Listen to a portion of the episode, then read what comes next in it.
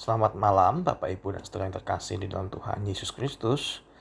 Bagaimana kabarnya sepanjang hari ini? Harapan kami tentu saudara sekalian menjalani hari ini dengan baik dan ada banyak hal yang dapat disyukuri. Malam ini saya akan mengajak saudara-saudara sekalian untuk mempersiapkan bacaan dari surat Filipi pasal yang pertama ayat 9 sampai 11. Dan sebelum kita membacanya, kita akan mempersiapkan hati kita dalam doa. Mari kita berdoa. Bapa, terima kasih untuk berkat-berkat sepanjang hari ini. Kami boleh merasakan penyertaan dan kasih Tuhan untuk menjalaninya dengan rasa syukur. Sekalipun terkadang ada hal-hal di luar pikiran dan keinginan kami yang terjadi. Tetapi kami tahu ada Tuhan yang selalu mengiring langkah kehidupan kami. Terima kasih Tuhan Yesus. Berkatilah kami dalam perenungan malam ini. Kiranya Tuhan menghiburkan dan menguatkan kami melalui firman Tuhan. Amin. Filipi 1 ayat 9 sampai 11. Dan inilah doaku. Semoga kasihmu makin melimpah dalam pengetahuan yang benar dan dalam segala macam pengertian. Sehingga kamu dapat memilih apa yang baik supaya kamu suci dan tak bercacat menjelang hari Kristus. Penuh dengan buah kebenaran yang dikerjakan oleh Yesus Kristus untuk memuliakan dan memuji Allah. Amin. Demikianlah firman Tuhan. Berbahagia setiap kita yang merenungkan dan melakukannya. Haleluya. Dalam surat Rasul Paulus bersama dengan Timotius kepada jemaat di Filipi diawali dengan sapaan syukur atas iman jemaat di Filipi. Padahal di sisi lain, Paulus sendiri sedang berada di dalam penjara karena imannya dan pemberitaan yang dilakukannya. Tetapi Paulus tetap bersyukur di awal suratnya. Dalam pengembalaannya ini, Rasul Paulus mengajak jemaat di Filipi untuk terus bertumbuh dalam kasih dan pengetahuan yang benar dalam segala hal. Paulus bahkan mendoakan mereka agar tetap berbuahkan kebenaran untuk kemuliaan dan pujian bagi Tuhan Yesus Kristus.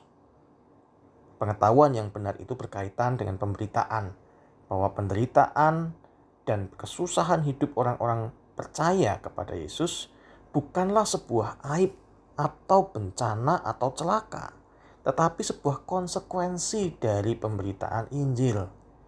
Yang berarti bahwa hidup di dalam Tuhan tidak selalu jalan pelayanan kita selalu mulus, lancar. Terkadang ada halangan, rintangan, bahkan ancaman yang dialami.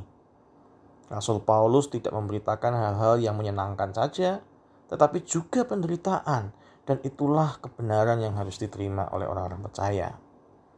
Karena itu Rasul Paulus berdoa bagi jemaat di Filipi supaya kasih mereka kepada Tuhan semakin besar dan pengetahuan mereka tentang Tuhan tetap lurus, benar. Rasul Paulus menekankan bahwa umat harus menjaga kekudusan hidup dan tetap berbuah kebenaran seperti yang diajarkan oleh Tuhan Yesus. Demikian seperti jemaat di Filipi, kita pun dipanggil untuk yang pertama, hidup saling mendoakan dalam segala keadaan.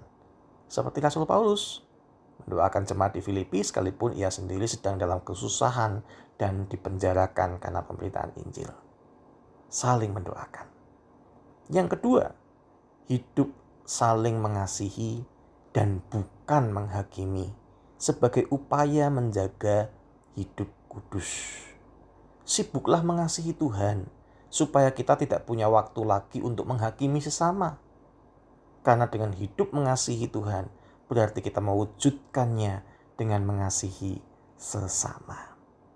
Yang ketiga, firman Tuhan mau ingatkan supaya kita tetap berbuah kebenaran kasih Kristus. Jangan biarkan pengetahuan tentang Tuhan membuat kita sulit untuk mengasihi sesama, melainkan wujudkan kebenaran firman Tuhan melalui kasih yang nyata kepada sesama. Kasih Kristus kepada sesama. Demikian firman Tuhan, kiranya menguatkan dan menghiburkan kita. Sebab kasih Kristus telah dicurahkan bagi saudara dan saya. Amin. Kiranya Tuhan menolong kita semua. Mari kita berdoa. Tuhan Yesus kami bersyukur jikalau kami diingatkan untuk hidup benar dengan saling mengasihi dan saling mendoakan. Karena dengan cara demikian kami tidak sendirian, tetapi kami menjalani kehidupan kami bersama-sama dengan Tuhan dan sesama. Baik dalam sukacita maupun duka cita. Kami tidak pernah sendirian, sebab Tuhan adalah sahabat bagi kami. Karena itu mampukanlah kami menjadi sahabat bagi rekan-rekan kami dalam perjuangan iman. Dan biarlah kasih Kristus terus memenuhi hati kami, setiap kami, bagi sesama kami. Terima kasih Tuhan Yesus. Dalam namamu kami berdoa, kami menyerahkan hari ini. Amin. Selamat malam, selamat beristirahat. Tuhan Yesus memberkati.